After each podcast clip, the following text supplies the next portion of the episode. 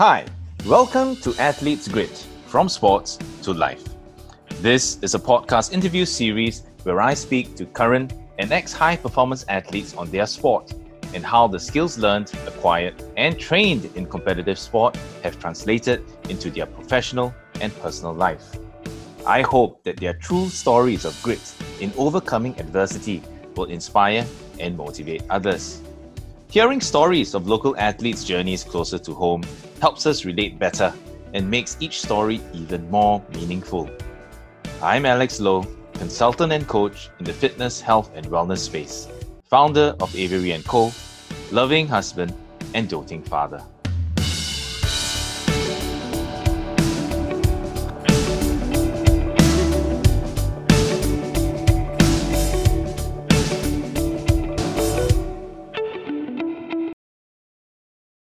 It's normal uh, to go through some of the lows. Yeah, but I think that it's important to also know that you will get out of those lows. Mm. How you get out of it, I think nobody has that, a fixed answer. It's really up to you to find. And when you do find the answer, um, that's how you grow. My guest today is Judith Sim, former national climber, three times bronze medalist at the SEA Games 2011, national speed champion in 2016 and 2018 educator, and PE teacher. Judith was my ex student in 2007 when I was still teaching PE at Temasek Junior College. In fact, Judith was from one of the first batches of sports student leaders I mentored since my teaching career started in 2005. I am extremely proud of her success and achievements, and I hope that it was partly my influence in her younger days that helped Judith choose the path she did which helped fuel her participation and passion in high performance sports. Judith shares the difference between competing in a team sport and individual sport. She also talks about being in a state of flow in sports and experiencing firsthand what she learned in theory in sports psychology. Judith shares her strategies on preparing for being in the state of flow, strategies on coping with stress and anxiety in competition day, and adopting a growth mindset to overcoming her lowest moments. Welcoming Judith Sim. Thank you, Jude, for joining us today. Okay, thank you for having me. It's great to be here. Right. Shall we start off by you sharing a little bit about, you know, what sport you started off with and, you know, how you actually progressed on to represent Singapore in the sport of climbing? So, um, yeah, I started off with netball. I've played it since um, secondary school all the way to JC, um, even to university. So that's just on the very lower sport level of like um, national schools. Um, then I picked up climbing when I went to university, and from there it kind of like just um, progressed further and further to the international stage. I think recently, over the past two years, I picked up triathlons as well. Just something to keep me going. And um, yeah, so these are the three main sports that I I of take part in. Currently, I'm a, I'm teaching. Um, I'm teaching in VJ. So I'm a PE teacher. So I'm very much involved in sports uh, on a daily basis. Mm-hmm. So since you graduated, right, uh, as a teacher at Victoria JC, it's your it's still your first job. Yeah, this is my first job. I think I've been teaching for about six plus years. Wow. Yeah. Okay. Doesn't feel long, but it's still yeah, it's, it's still quite a decent uh, amount of time. No, six years is a yeah. long time, right? So when I left mm-hmm. teaching, it was in 2013, and uh, I taught for eight years before I, I, mm-hmm. I, mm. left. Yeah, but I'm sure you will find your space, and you will find, uh, you know, I mean, it could possibly be something that you will be doing uh, for the long run, like you know, many of our mm-hmm. colleagues have, have done, right? Um, yeah, uh, talking about climbing, right? Uh, you mentioned you picked it up in university. Uh, yeah. Was it something easy for you to to pick up? And you know, how did you even pick it up? It was just a new sport, you know. Just somebody say, "Hey, Jude, you know, there's this climbing wall in, in, in the school. Can you check it out?" Actually, uh, interestingly, right, um, I I first got a taste of climbing uh, when I was in TJ. Yeah, it was like um, because TJC had this uh, small boulder wall behind the canteen. Um, yeah, so I think one of the days I happened to just like um, climb it, and then it, it felt quite good because um, they had this uh, um, numbers on the wall and you had to follow it and I managed to complete it. Yeah. So I was like, oh, I'm feeling really good about myself. Yeah. So that was my first um taste of uh, climbing. Uh, then when I went to university, I think some of my JC seniors were in climbing, so they kind of like asked me to join, and I and I went for trials, you know, um, and I did feel that I picked it up quite easily. I think with um, my background in sports, in netball, um, I was just athletic to begin with, so um, I think climbing came easy to me. I mean, contrary to popular belief, climbing is not just all about the upper body strength, um, especially for girls. I think having some leg strength and some um, just basic movement really helps a lot. Well, I'm quite athletic and I find climbing uh, impossible to do, right? Maybe I'm just too uh, bottom heavy or I don't know, top heavy. Uh, it's, it's I mean, it's not just about upper body strength, core strength, or leg strength, right? Uh, what what actually are the the key or core skills uh, that would would make somebody uh, a good climber? Because you progress really quickly, and you you I think are you the number one speed climber in in is Asia or Southeast Asia? What's that category? Uh, for now, for now in Singapore lah. Okay. Southeast Asia still still long way to go. yeah, I think I think for climbing, um, having good body awareness is important. Uh, it's a bit like dancing, you know, knowing how to like um, shift your balance, knowing how know how to distribute your weight, uh, and move your body such that you feel comfortable on the wall. Yeah. And these came naturally to you, um, which is why uh, it, it, was easy for you to pick it up. Yeah, that, that's, that's the way that I, I, I think and I feel that has allowed me to like advance so quickly in climbing. When you say advance so quickly, right, uh, what is or what was the timeline, right, that, that you had, you know, from the training to the first time that you represented Singapore in, in, in a climbing competition? Hmm, um, so I picked up climbing in 2008 and um, I represented Singapore in 2011. So in a span of like maybe two years, yeah, I have um, reached out rather in the Singapore scene. I've managed to place myself um, near the top, especially for the women's category.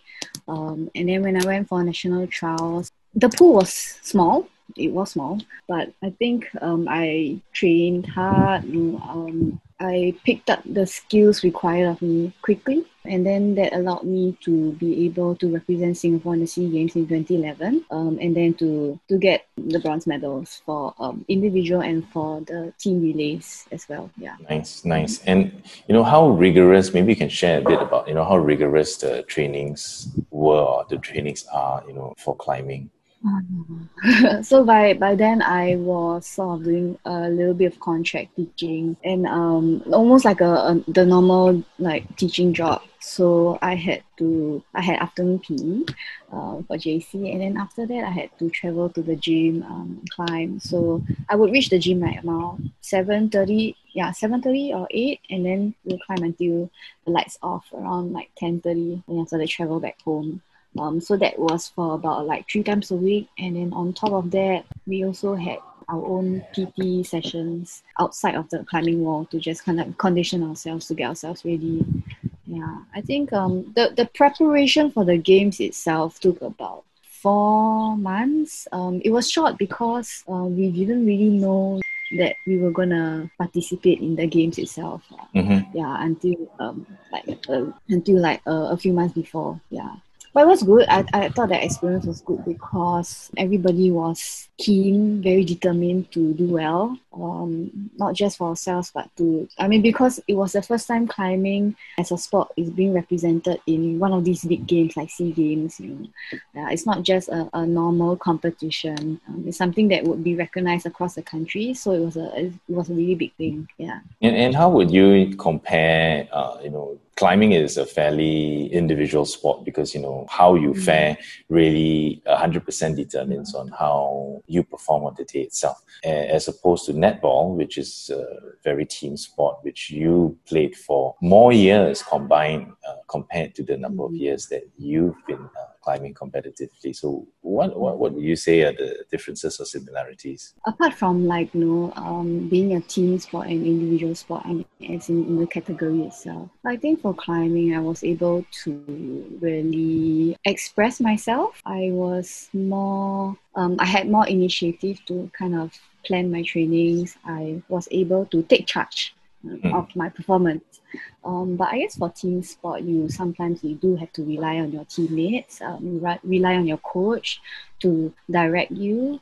Um, and the whole performance uh, it just hinges on many more factors that you may not be able to control. Yeah, so when you compare climbing and when you compare netball, I learned different things from the two different sports. I learned about what I can control and I learn how to let go of the things that I cannot control mm. yeah, for netball. Mm-hmm.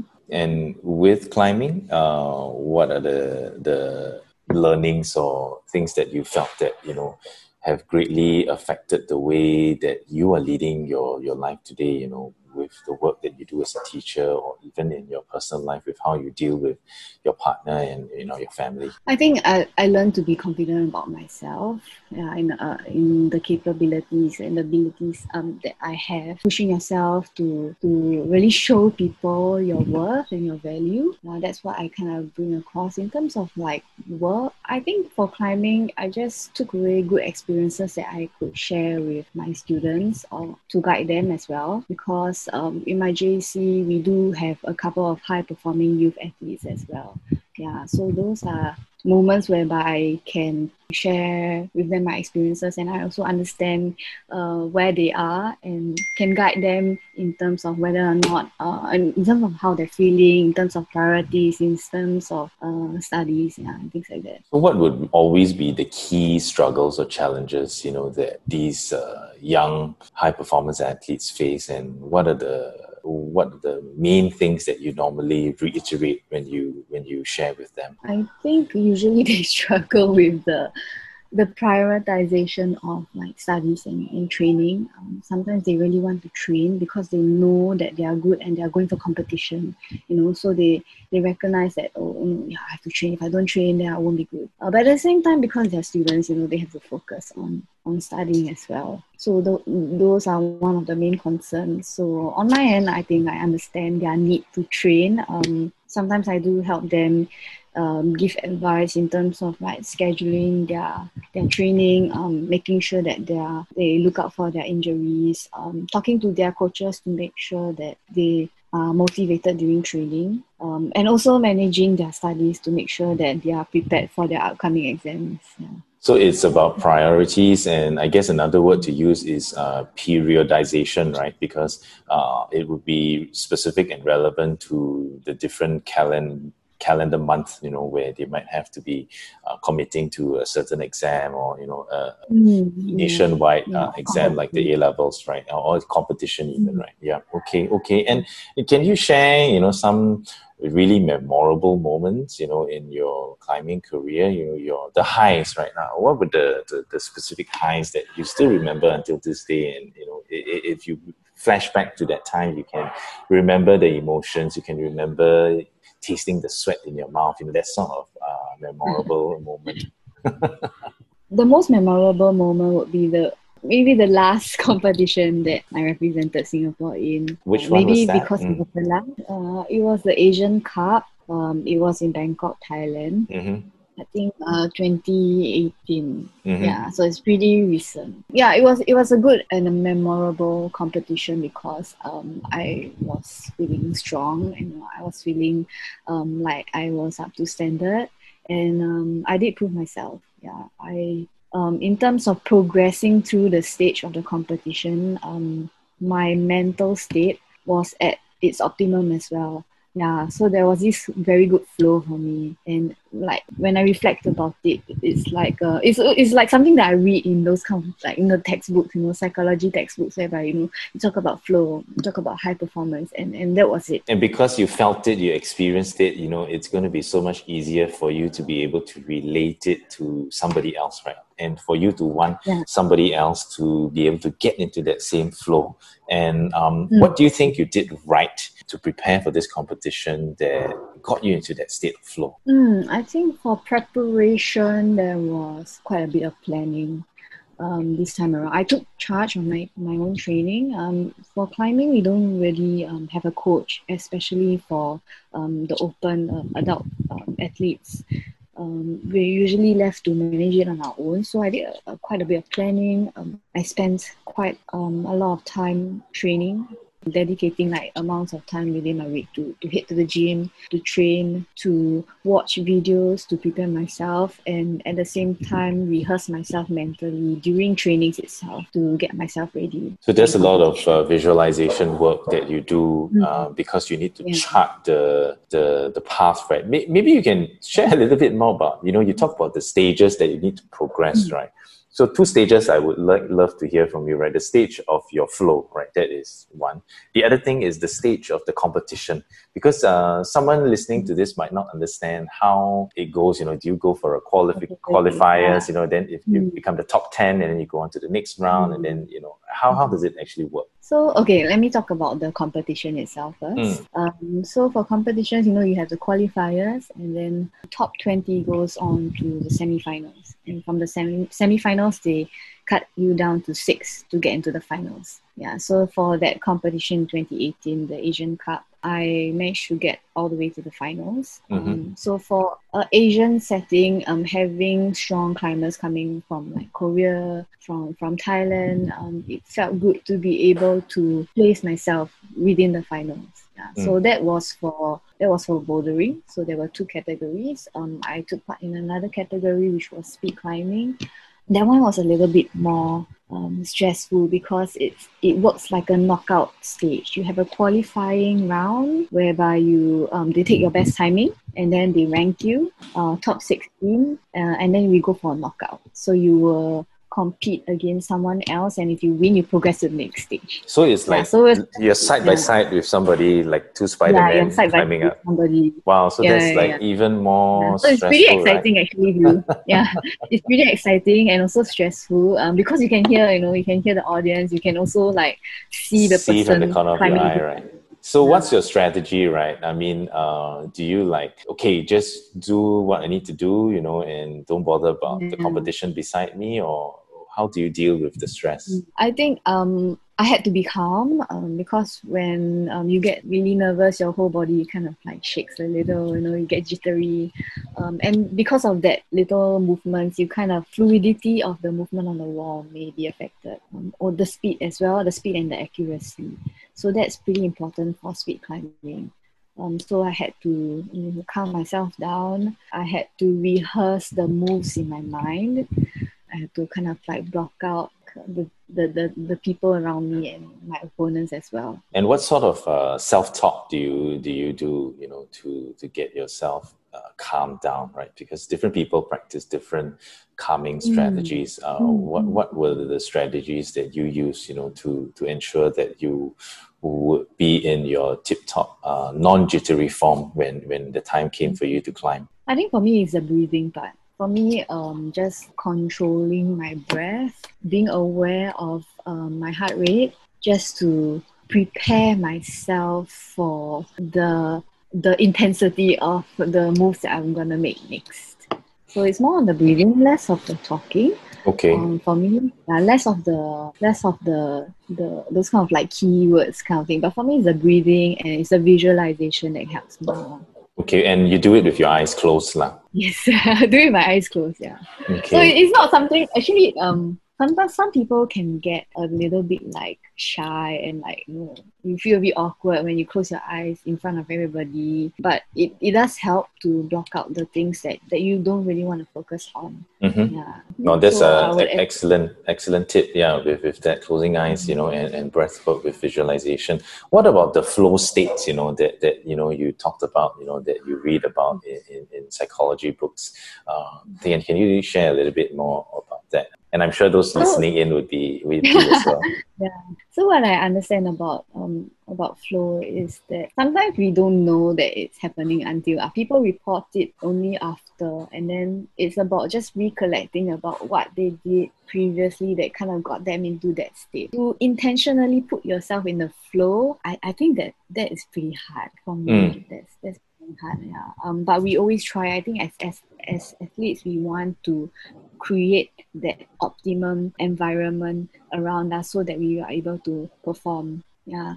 So for flow, yeah, like upon recall, I guess I I applied like like you know the visualization the breathing part i also understood and recognized that i had trained enough i also was aware of my capabilities and i think those contributed to the flow in being able to perform in the competition itself Mm-hmm. uh, to to also experience there and then when I was in the midst of it that I was doing well. I it didn't take too much effort for me to execute that high performance. Mm. Yeah, it didn't take too much effort. Um, I just did it. Yeah, I just did it. The magic, the magic happens when you're in the flow, right?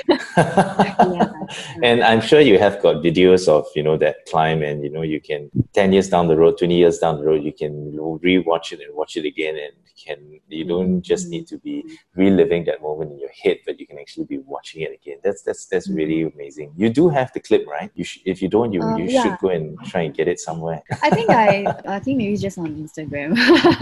yeah, yeah, yeah. It'd be great to send me a link so that I can have a look at that too, right? Or maybe I've already seen it and I didn't really know that it was that that, Yeah. that specific flow that you were referring to. So, uh, do you think that you know you've managed to experience the similar flow in your professional and personal life? Have you? Do you think that you've managed to experience something similar? I think for professional life, I guess it's a different kind of flow. Mm-hmm. Yeah, like uh, in terms of just um, doing doing work. For me as a PE teacher, teaching PE is the fun stuff, you know. Mhm. Not so fun stuff is the admin stuff.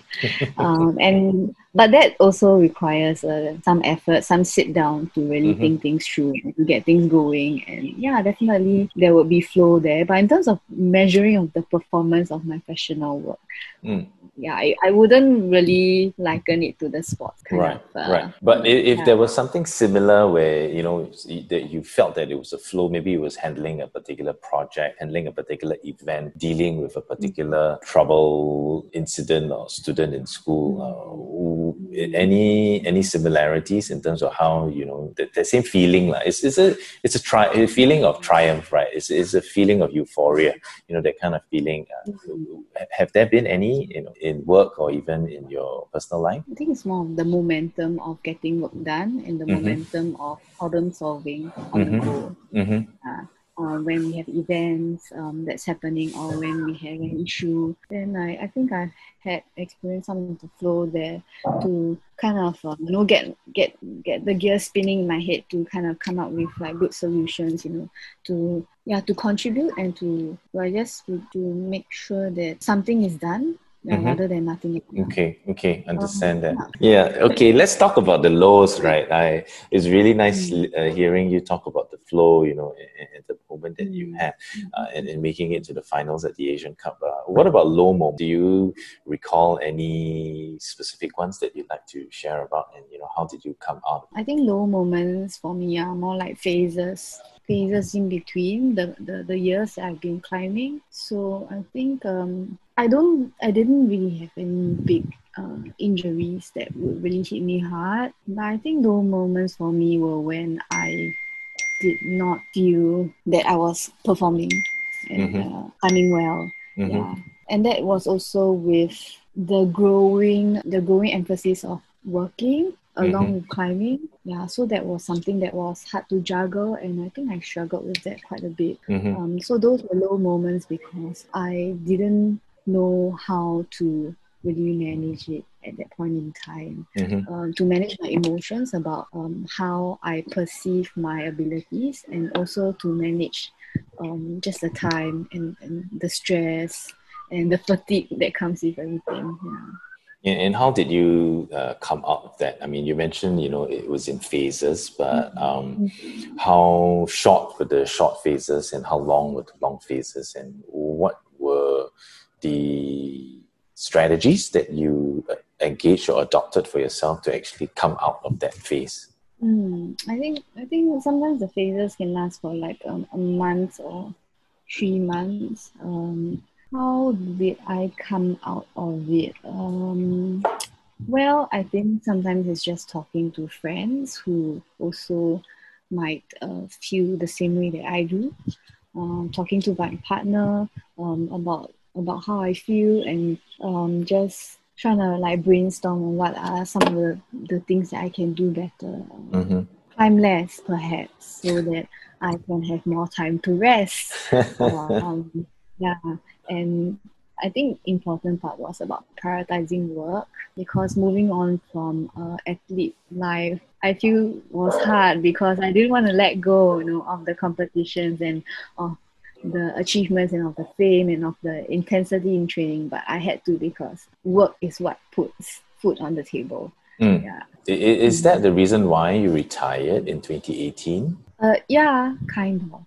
Yeah, Mm, because um, I I didn't want to um, get off from work. Um, just like just leaving, uh, leaving work, wanting to you know go to the gym, whereas I could have spend a little bit, bit more time with my students, or um, just take the time to plan for like an event, or like to just take a, a rest from from work. Do you think that you know there's any one point in time where you possibly might go back into the trying again, you know, for to go back into climbing a high performance? Definitely. I think, I think a- we all harbor that like- thought, right?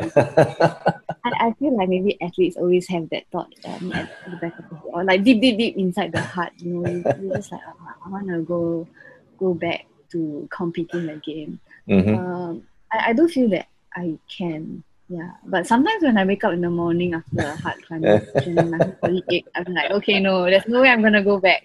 Yeah. But then some days when um you, you do feel good, you know, um after a climbing session, you're like, oh, I'm feeling strong.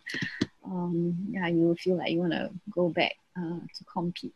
So I think I really admire some of the athletes out there who are like uh, slightly older than me.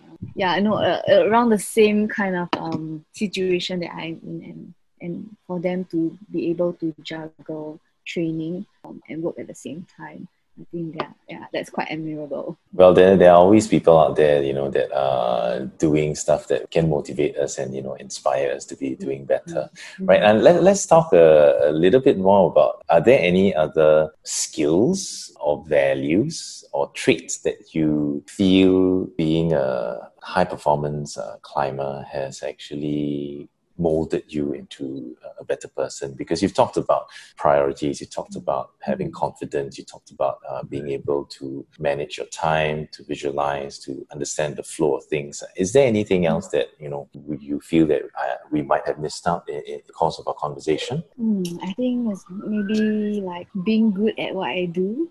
mm-hmm. Yeah, as a as a high performance athlete, uh, as a national athlete, I think we are always striving to want to be good at our sport, um, to be the best at it. And then work, um, I do want to give my best, and and I still want to kind of continually improve myself to be very very good at what I do, Mm. Uh, and, and I take pride in that. So that I think that's one thing that I kind of it kind of rubbed off on me from the past few years um, training as a athlete. Yeah. So always, you know, high achieving, always wanting to be better than you were the day before, the year before, and uh, it's it's always the upward climb, right?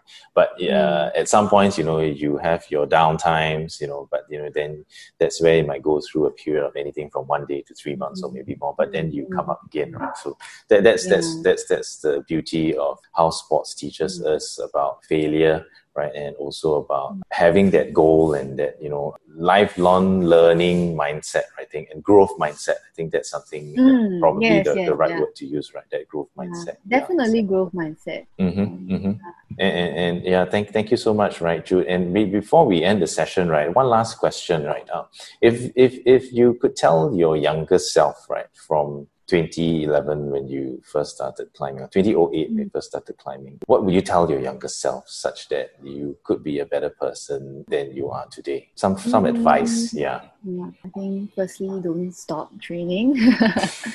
don't stop training, and um, and the lows may come, but I think um, like our yeah, you'll get over it. Yeah, I think yeah, those are those are that. Yeah, I I- I think um, it's reality that the lows will come, and I I'm glad you kind of brought that up because um, it, it's normal.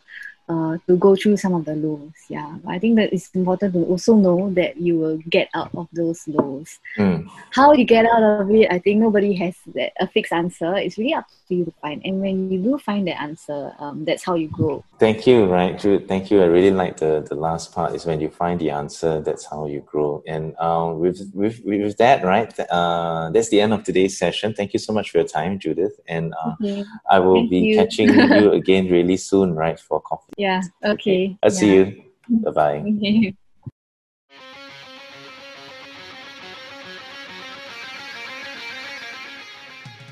You have just listened to the fifth episode of Athlete's Grit From Sports to Life.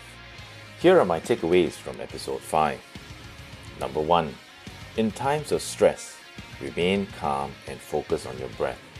This lowers your heart rate and allows you to think clearer and to focus on the competition or task at hand and to block out distractions. This is the key to overcoming stress and to emerge victorious. Number 2. Visualizing where you need to go and what you need to do and rehearsing it in your head will allow your brain to recognize the movements and help your body adapt to the fluidity of the movement. We can apply this to life as well when we visualize where our end point and end goals will be and the path and actions that will help to get us there. Number 3. Understanding the environment that you need to perform in allows you to recreate the same for you to perform at your optimum. Do you know what, when, and where you perform best in? How can you replicate that to train and be better at it? Number 4. For the magic to happen or to get into a state of flow, you need to first have the knowledge on understanding you have trained and prepared well enough for something, and then be aware of your own capabilities or maybe even limitations. Once all other things are aligned and you are in the state of flow, everything will seem smooth and effortless. Number 5. When you are down, talking about it helps tremendously. This could be with your family or spouse, or even training mates and friends. It is a reality, and in life, the lows will definitely come. But be prepared for it, and know also that it will pass in its own time. Everyone will find their own answer, and when they do, that's when they experience growth.